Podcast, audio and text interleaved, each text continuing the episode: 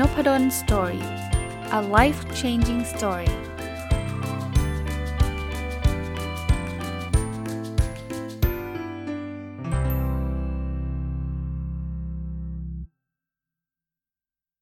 สวัสดีครับ ยินดีต้อนรับเข้าสู่นพดล Story Podcast นะครับ ก็ยังมาต่อจากหนังสือเล่มเดิมนะครับ เมื่อวานนี้ได้รีวิวค้างไว้นะครับ หนังสือชื่อสมองเสื่อมรับมือ ไหวเข้าใจผู้ป่วยนะครับ ก็ได้รับ feedback มาว่ามีหลายคนนะที่เห็นว่ามันเป็นประโยชน์นะครับ ผมก็เข้าใจนะว่ามันไม่ได้ทุกคนนะครับ คือบางคนก็อาจเอ๊ะเรื่องนี้เราอาจจะไม่ไม่ได้ใช้นะครับ แต่ว่าหลายคนบอกว่าเออคุณยาย คุณย่าเออคุณพ่อคุณแม่อะไรเงี้ยนะก็ก็มีอาการคล้ายๆกันนะครับ ก็เลยเอขออนุญาตรีวิวให้จบหนึ่งเล่มนะแล้วก็ถ้าใครนำไปใช้ประโยชน์ได้ก็ก็จะดีใจนะครับ ใครที่มี ผู้สูงอายุอยู่ดูแลท่านดีๆนะครับบางทีไปหาหมอให้เร็วหน่อยก็จะช่วยได้ผมเคยพูดไปแล้วนะครับวันนี้มาพูดถึงพฤติกรรมที่มีปัญหาข้อที่ 7 นะเขาบอกว่ารอไม่ได้หรือจำวันที่หรืออายุของตนเองไม่ได้ ก็ต้องบอกแบบนี้เลยครับว่าสำหรับผู้ป่วยสมองเสื่อมเขาเนี่ยเขาตามเชื่อครับเขาเขาจำไม่ได้ครับ เพราะนั้นจำไม่ได้ก็เป็นเรื่องปกติหรือรอไม่ได้นะ คือบทสรุปหนังสือเล่มนี้เขาบอกว่าเมื่ออายุมากขึ้นเนี่ยการรับรู้เรื่องเวลาจะเปลี่ยนแปลงไปนะครับสำหรับคนอายุมากเนี่ยเขาบอก 1 นาทีมันยาวนานกว่าหนุ่มๆสาวๆนะ70 ปีเนี่ยมีมีในหนังสือเขียนไว้บอกว่า 30 วินาทีเนี่ยเขาจะรู้สึกเหมือน 1 นาทีนะเพราะนั้นมันก็จึงบางทีบอกเอ้รอแป๊บเดียวเอง แต่เขาสำหรับเขาไม่ได้แป๊บเดียวนะครับ อีกอย่างหนึ่งเนี่ย มันเกิดขึ้นจากการที่เขาเกษียณนะ เออกลายเป็นเรื่องเกษียณนี่เป็นประเด็นนะเขาบอกว่าเมื่อไม่ต้องทำงานจึงไม่มีเส้นแบ่งระหว่างวันทำงานกับวันหยุด พอไม่มีเส้นแบ่งนะทุกวันนั้นเหมือนกันหมดเนี่ยเขาบอกว่ามันทำให้การรับรู้เรื่องเวลาเนี่ยแย่ลงนะครับ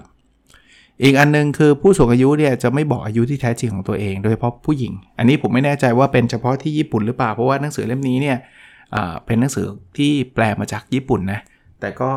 เอาเป็นว่าลองลองลองพิจารณาดูก็แล้วกันนะครับ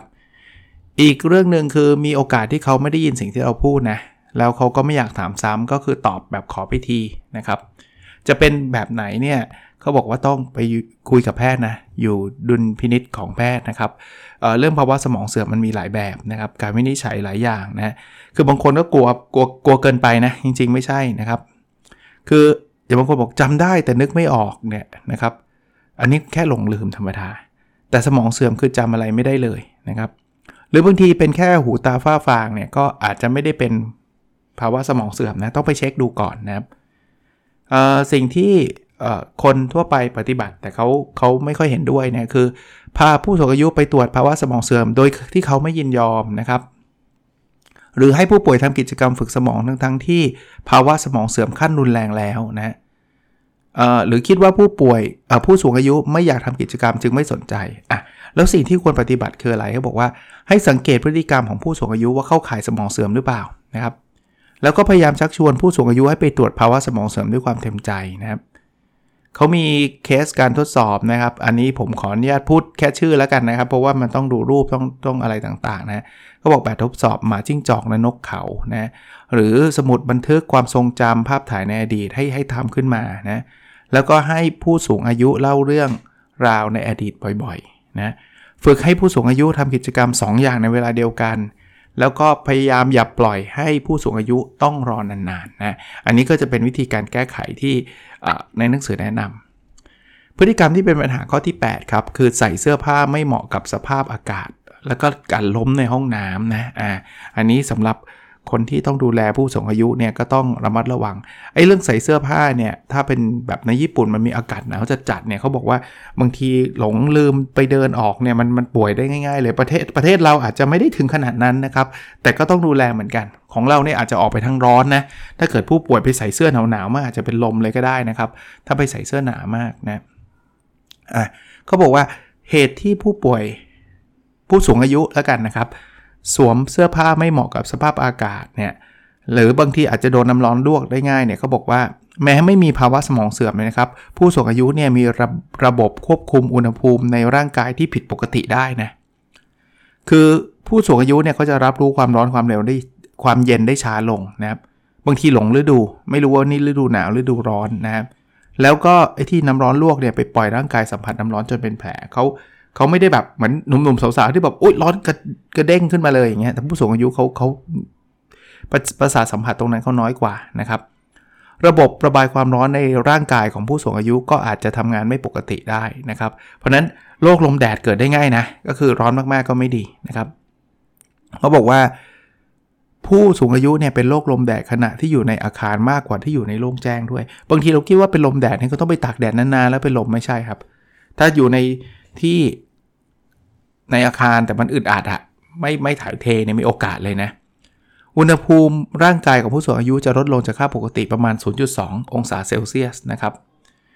อีกอันนึงที่ต้องระวังคือประเภทใส่กระเป๋าน้ำร้อนไว้ใต้ผ้าห่มเขาบอกว่าอาจถูกน้ำร้อนลวกร่างกายส่วนล่างได้เลยนะ หรือแช่น้ำร้อนนะครับ ต้องระวังนะครับเขาบอกผู้สูงอายุ มีภาวะกล้ามเนื้อหัวใจตายเฉียบพลัน และโรคหลอดเลือดในสมองเนื่องจากแช่น้ำร้อน แช่น้ำที่ร้อนเกินไป ญี่ปุ่นเขาจะมีออนเซนมีอะไรอย่างนั้นน่ะต้องระวังนะเมืองไทยอาจจะไม่ได้มีมากนัก แต่ว่าถ้าบ้านไหนที่แบบให้ผู้สูงอายุไปนอนแช่ในอ่างแล้วร้อนนานๆเนี่ยต้องระวังนะฮะการแช่น้ำตอนเย็นในช่วงฤดูหนาวอาจเป็นอันตรายต่อสุขภาพผู้สูงอายุ อันนี้คอนเทกต์ของญี่ปุ่นนะชัดเจนนะครับ ของไทยฤดูหนาวอาจจะเรียกว่ามีไม่กี่วันนะนะ แต่ก็ต้องระวังเหมือนกันนะครับ แล้วก็ไปพวกแช่น้ำอุณหภูมิสูงเกินไปทำให้ร่างกายไม่ปรับตัวไม่ทันแล้วก็ผิวหนังแห้ง สิ่งที่ที่คนรอบข้างชอบปฏิบัติกันก็คือ ไม่เตือนผู้สูงอายุให้สวมเสื้อผ้าให้เหมาะสมกับสภาพอากาศเพราะคิดว่ามันเป็นเรื่องเล็กน้อยนะหรือไม่เปิดแอร์เพราะว่าเห็นเขาก็สบายดีนี่อะไรเงี้ยนะแล้วก็ปล่อยผู้สูงอายุแช่น้ำอุ่นตามใจชอบพวกนี้ไม่ควรนะครับ ที่ควรควรทำยังไงเขาบอกว่าสังเกตว่าผู้สูงอายุสวมเสื้อผ้าเหมาะสมกับสภาพอากาศหรือเปล่านะครับ เปิดเครื่องปรับอากาศให้ผู้สูงอายุในตอนกลางวัน เพื่อป้องกันลมแดดต้องระวังเรื่องนี้นะครับ อย่าปล่อยให้ร้อนนะเปิดน้ำใส่อ่างด้วยด้วยฝักบัวทำให้ห้องน้ำอุ่นขึ้น ตั้งอุณหภูมิไว้ประมาณ 38-41 นะนี่เขาเขาเขาแนะนำมานะครับ สังเกตว่าผู้สูงอายุเข้าไปอาบน้ำเมื่อไหร่ แล้วก็ฝึกนวดหัวใจให้ได้ ไม่ควรผายปอดถ้าไม่มีประสบการณ์ คือหนังสือเขาจะเล่าวิธีการนวดหัวใจเป็นอะไรเงี้ยก็ลองไปหาอ่านดูนะ วิธีที่ป้องกันปัญหาอันเกิดจากสภาพอากาศทำอะไรได้บ้างนะครับ เขาบอกว่าให้ผู้สูงอายุตรวจอุณหภูมิจากเทอร์โมมิเตอร์ ไม่ไม่ควรปล่อยให้เชื่อสัญชาตญาณตัวเอง อีกครั้งนะครับ เปิดเครื่องปรับอากาศ หรือสวมเสื้อผ้าให้เหมาะสมกับสภาพอากาศนะครับเขาพูดถึงสมุนไพรต่างๆ ด้วยที่จะกระตุ้นการทำงาน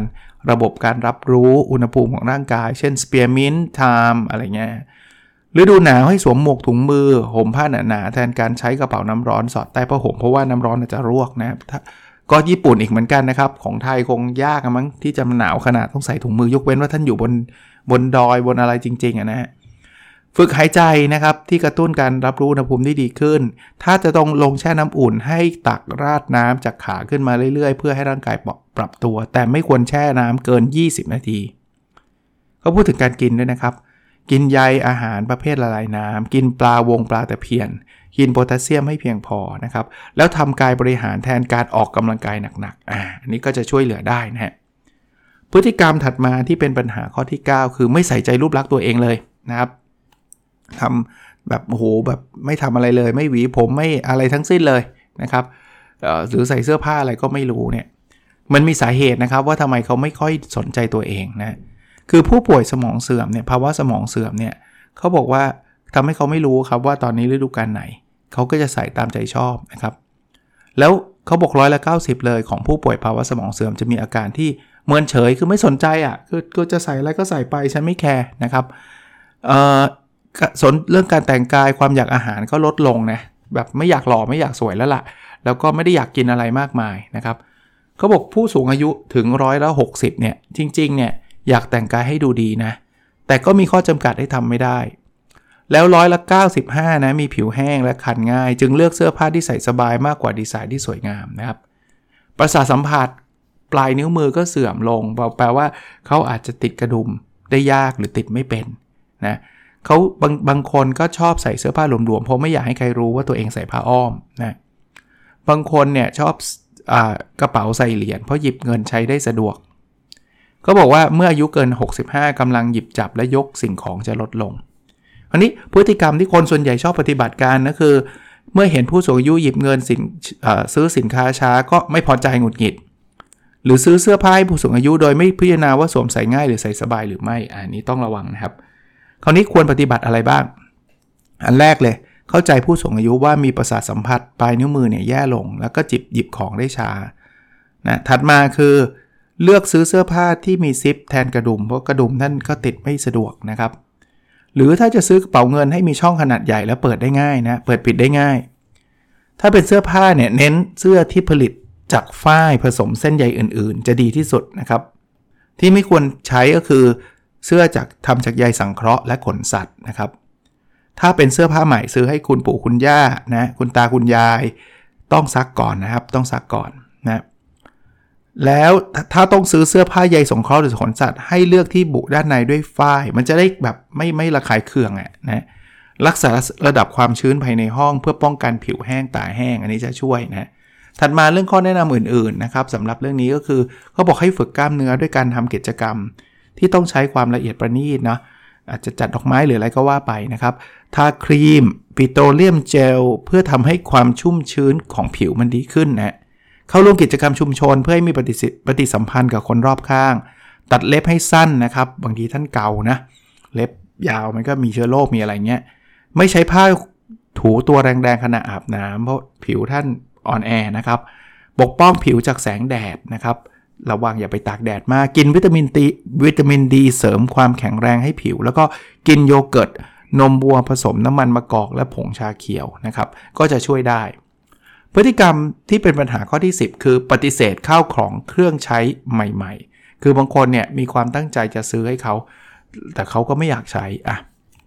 มันเกิดขึ้นเพราะอะไรครับเขาบอกว่าการรบเร้าผู้ป่วยให้ใช้สิ่งของใหม่ๆ หรือพาไปที่ที่ไม่คุ้นเคยเนี่ยไม่ใช่สิ่งที่ดีเลยนะ กลายเป็นว่าทำให้ภาวะสมองเสื่อมเนี่ยรุนแรงขึ้น สาเหตุสำคัญที่เขาต่อต้านคือปัญหาการมองเห็นและการรับสัมผัสครับ สมาร์ทโฟนเนี่ยเป็นตัวอย่างว่าผู้สูงอายุไม่ค่อยชอบไม่ค่อยชอบใช้เพราะท่านใช้ไม่ไม่ถนัด บางทีบางคนเนี่ยก็อาจจะยอมรับสิ่งของใหม่ๆ ถ้าตรงกับความสนใจหรือสอดคล้องกับรูปแบบชีวิตประจำวัน ไม่ได้แปลว่าเขาจะต่อต้านอย่างเดียวนะ เครื่องอบขนมพังขนมปังนะครับ หุ่นยนต์ทำความสะอาดพื้นแท็บเล็ตเครื่องดูดฝุ่นเนี่ยกลายเป็นสินค้าที่ผู้สูงอายุชอบนะ เออ อันนี้ก็เป็นหนังสือเขียนมา ผมก็เข้าใจว่าคงเป็น Data จากประเทศญี่ปุ่นนะครับ อีกอีกเรื่องหนึ่งคือการใช้ชักโครกอัตโนมัติเนี่ยผู้สูงอายุชอบมากกว่าช่วงวัยอื่นๆนะครับคือเราต้องเลือกครับผลิตภัณฑ์สำหรับผู้สูงอายุส่วนใหญ่เนี่ยบางทีใช้ไม่ได้จริงนะแม้กระทั่งเครื่องนวดไฟฟ้านะเขาบอกว่าก็ต้องดูดีๆนะอาจเป็นอันตรายอันตรายต่อผู้สูงอายุนะครับเพราะอาจจะทำให้ท่านกระดูกหักหรือแม้กระทั่งเสียชีวิตนะผมก็ไม่รู้ว่ามันนวดกันประมาณไหนยังไงนะครับแต่ว่าก็ก็ ผมก็ไม่ได้ไม่ไม่ได้มีความรู้ทางด้านนี้ แต่ว่าหนังสือเขียนไว้ก็ต้องคอนเซิร์นก็ต้องพิจารณาดูดีๆนะครับ บางทีเนี่ยเราไปให้ของขวัญนนะเขาอาจจะไม่พอใจ เพราะเขาไม่ได้ใช้หรือเขาไม่ชอบใช้นะครับ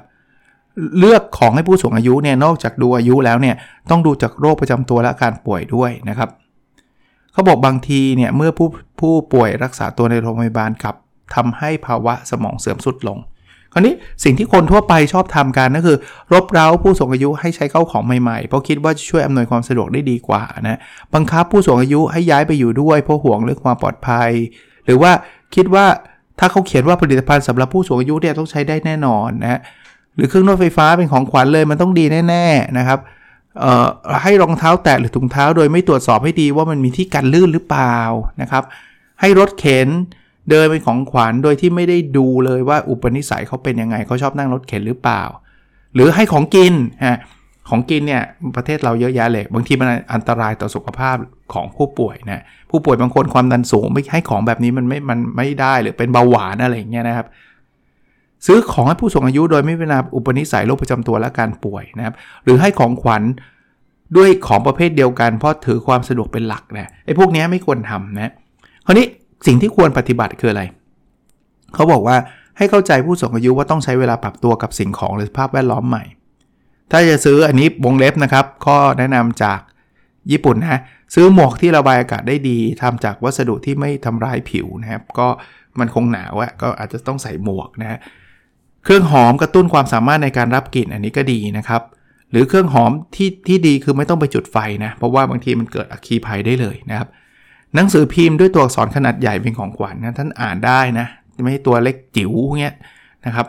หรือของที่ใช้ร่วมกับแว่นตานะครับ เช่นสายสายคล้องแว่น แท่นวางแว่น ผ้าเช็ดแว่นนะหรือแม้กระทั่งจะเขียนจดหมายอวยพรไม่ต้องไปซื้ออะไรนะบอกความรู้สึกว่ารักคุณตาคุณยายคุณปู่คุณย่าจังเลยอะไรเงี้ยนะฮะแล้วก็ทุกครั้งที่ซื้อนึกถึงว่าท่านเป็นโรคประจำตัวอะไร อาการป่วยเป็นอะไรยังไง ถ้า จะต้องย้ายมาอยู่จริงเนี่ยเขาบอกว่าให้เริ่มต้นจากการคือสมมติบางคนบอกพ่อแม่อยู่คนเดียวไม่ได้แล้วล่ะ เราต้องมาอยู่บ้านเราละเขาบอกว่าให้ย้ายมาค้างด้วยเป็นครั้งคราวก่อน เพื่อสร้างความคุ้นเคยกับสภาพแวดล้อมก่อนย้ายมาอยู่จริงนะถ้าจะเปลี่ยนเข้าของเพราะอันเก่ามันเก่ามากแล้วบอกค่อยๆเปลี่ยนทีละชิ้น 2 ชิ้นอย่าไปทีเดียวเปลี่ยนทั้งหมดเลย ท่านจะไม่สะดวกใจนะครับพยายามพาไปท่องเที่ยวในที่แปลกใหม่ แล้วก็ให้อ่านหนังสือให้หลากหลายนะครับ อันนี้ก็จะเป็นปัญหานะครับ บทที่ 3 นะเขาก็จะเป็นปัญหาต่อแต่เป็นกลุ่มปัญหาพฤติกรรมที่อาจเป็นเหตุให้ผู้อื่นได้รับความเดือดร้อน เริ่มต้นนั่นคืออันข้อที่ 11 นั้นนับต่อมาคือ ข้ามถนนตามความเคยชิน ไม่ใช้ทางม้าลาย คือผู้ป่วยสมองเสื่อมบางทีไม่ได้กลัวรถอะเดินเฉยๆอย่างนั้นน่ะอันนี้อันนี้เตือนคนขับรถด้วยนะครับสำหรับคนที่บางคนบอกว่า เอ๊เราเราไม่ได้มีใครรู้จักเป็นผู้ป่วยสมองเสื่อมเราไม่ต้องฟังจริง ท่านขับรถอยู่แล้วท่านเห็นผู้ป่วยไม่ท่านไม่รู้หรอกผู้ป่วย ท่านเห็นคนอายุเยอะอะเดินข้างๆถนนอะชะลอเลยนะครับ เพราะว่ามีโอกาสที่ท่านนั้นเนี่ยเขาอาจจะเป็นผู้ป่วยสมองเสื่อมแล้วเขาข้ามตัดหน้าเลยอะระวังไว้ดีกว่านะครับเขาบอกว่าผู้ป่วยเขาเรียกว่าผู้สูงอายุข้ามถนนกระดันหันเนี่ยเกิดขึ้นบ่อยนะแล้วเกิดอุบัติเหตุขณะเดินอยู่มากกว่าขณะขับรถด้วย ผู้สูงอายุเพราะว่าเดินแล้วก็เนี่ยเดี๋ยวข้ามไปเลยนะ ผู้ป่วยสมองเสื่อมรับรับรู้ถึงอันตรายของรถที่แล่นมาได้น้อยลง คือคือเขาสมองเสื่อมไงครับเขาไม่แน่ใจว่าไอ้รถที่แล่นมาเนี่ยมันมันเป็นยังไง แล้วเวลาที่เกิดอุบัติเหตุแบบนี้บ่อยที่สุดคือ6โมงเย็นฮะแล้วมักจะเกิดรัศมี 500 เมตรรอบๆบบ้านด้วย ยิ่งเป็นเส้นทางที่คุณเคยยิ่งไม่ระวังครับนะต้องระวังนะครับสำหรับใครที่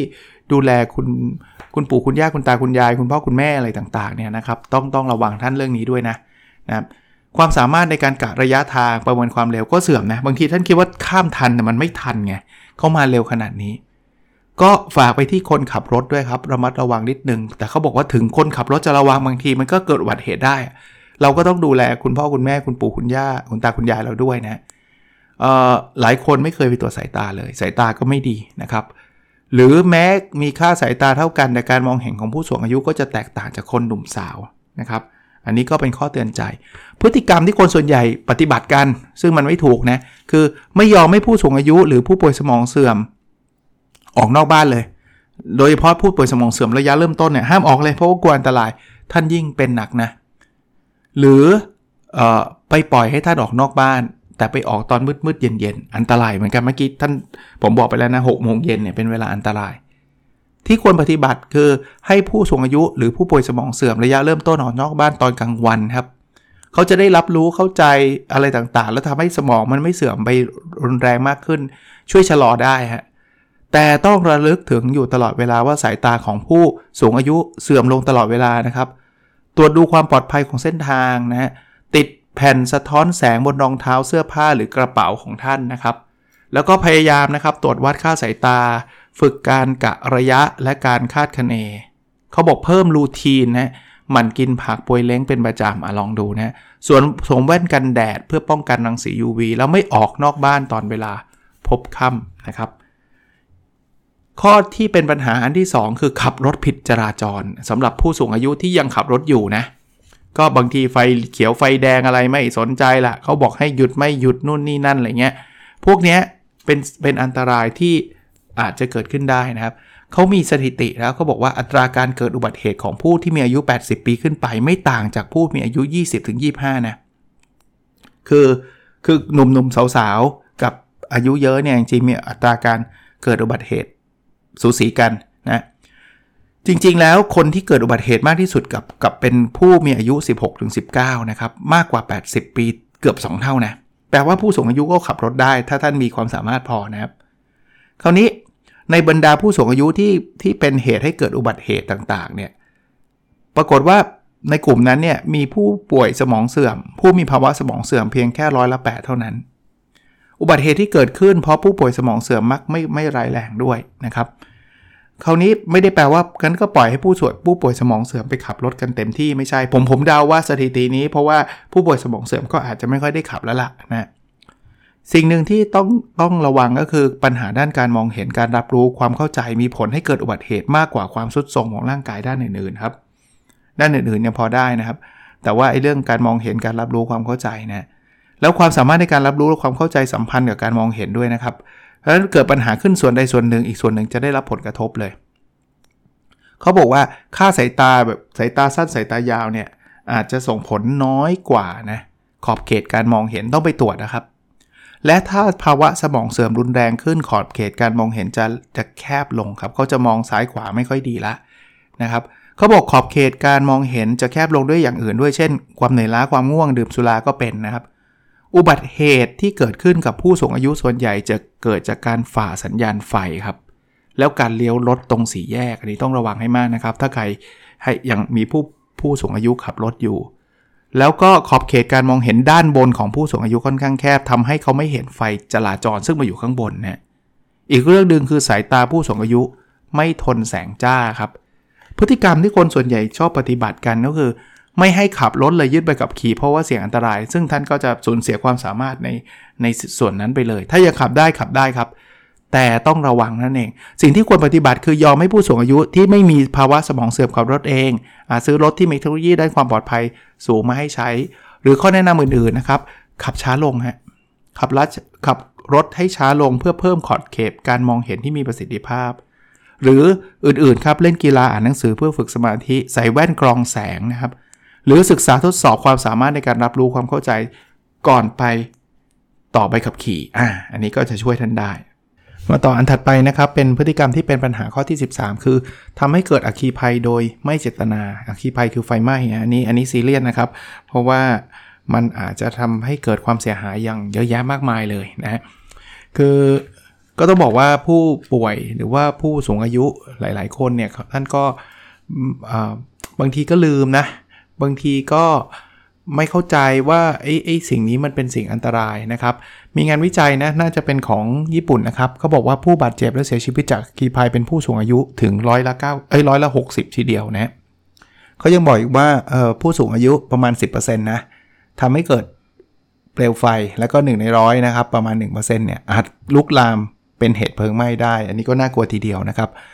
เอ่อก็โดยเฉพาะผู้ป่วย สมองเสื่อมนะเพราะท่านไม่เข้าใจหรือไม่รู้นะครับ ก็เป็นต้นเหตุของเพลิงไหม้ได้นะ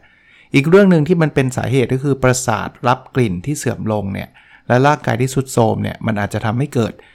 เเหตุอัคคีภัย อย่างคนธรรมดาเนี่ยเวลามันมีกลิ่นไหม้เนี่ยเราก็รู้ตัวเร็วนะ แต่ผู้สูงอายุหรือผู้ป่วยสมองเสื่อมเนี่ยเขาก็ประสาทรับรู้ตรงนี้เขาก็ช้านะครับ โดยเฉพาะอาจจะไม่สมองเสื่อมนะเขาบอกคนอายุ 70 ขึ้นไปเนี่ยประสาทรับกลิ่นจะเสื่อมลงมากนะครับ ต้นเหตุสำคัญของเพลิงไหม้อีกอีกอันหนึ่งคือการนอนสูบบุหรี่ บางทีผู้สูงอายุก็เป็นคนติดบุหรี่อะไรเงี้ยนะครับ นอนไปนอนมาวางบุหรี่ติดผ้าห่มอะไรเงี้ยก็ระวังนะฮะและการสูบบุหรี่ก็แถมทำให้ประสาทการรับกลิ่นแย่ลง แต่คนส่วนใหญ่ก็บอกเอางั้นก็ไม่ให้ใช้ไฟเลย จริง ๆ อาจจะไม่ต้องถึงขนาดนั้นนะครับ สิ่งที่ควรปฏิบัติคือโอเคแหละ เราเราอาจจะให้ให้ใช้ไฟตามที่เราเราสามารถดูแลได้นะ ลดโอกาสการใช้ไฟเขาลงก็ใช่ แต่ว่าไม่ใช่ว่าห้ามเขาทำอะไรเลย บางทีการเปลี่ยนเตาจากเตาแก๊สเป็นเตาไฟฟ้าก็จะช่วยนะครับหรือเครื่องใช้ไฟฟ้าที่มันเก่ามากๆนะบางทีสายไฟมันจะขาดอยู่แล้วอย่างเงี้ยอย่าให้อย่าให้ผู้สูงอายุใช้นะครับ พยายามให้ใช้ของใหม่ๆหน่อยก็จะดีนะครับ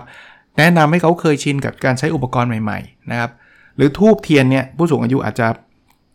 สวดมนต์อะไรเงี้ยนะครับไหว้พระอะไรเงี้ยแล้วจุดธูปจุดจุดเทียนเนี่ยเขาบอกว่าลองใช้ เทียนไฟฟ้าดีดีกว่าไหมนะครับหรือติดตั้งเครื่องตัดไฟนะครับ เวลาไฟมันช็อตมันอะไรตัดไฟปุ๊บหรือสัญญาณเตือนไฟไหม้ก็จะช่วยนะ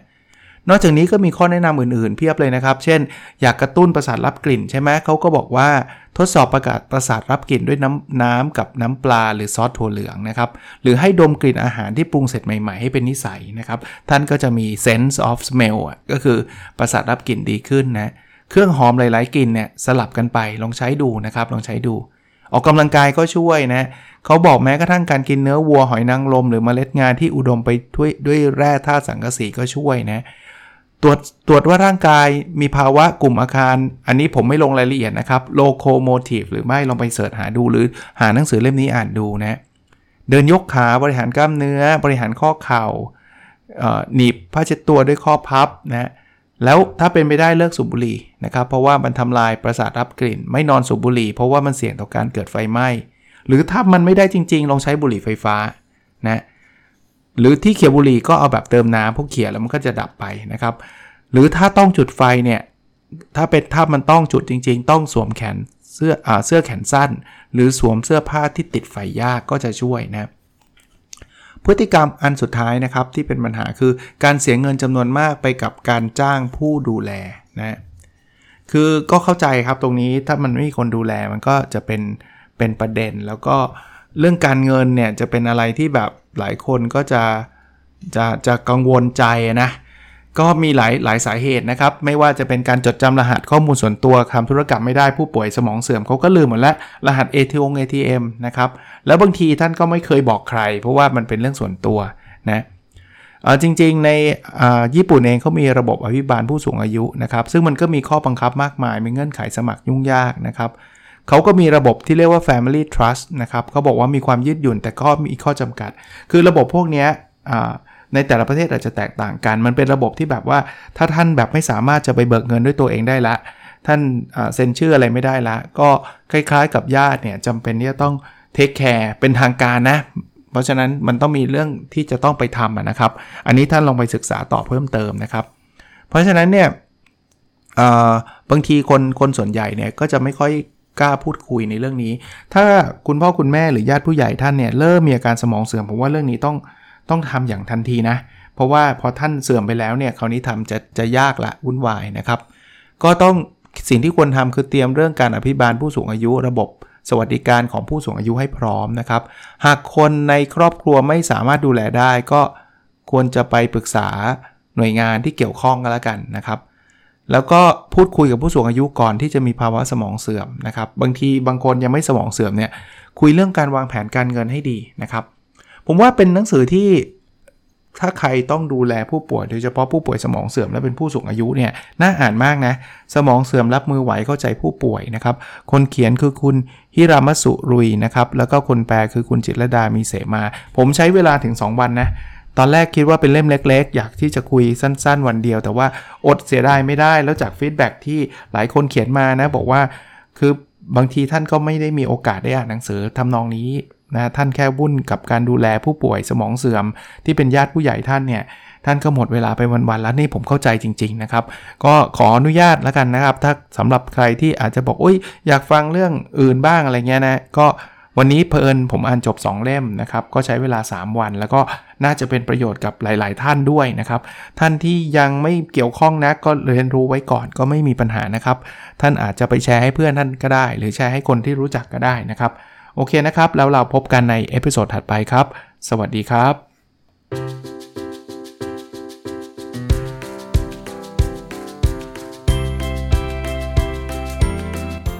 n o p a d o n Story a life changing story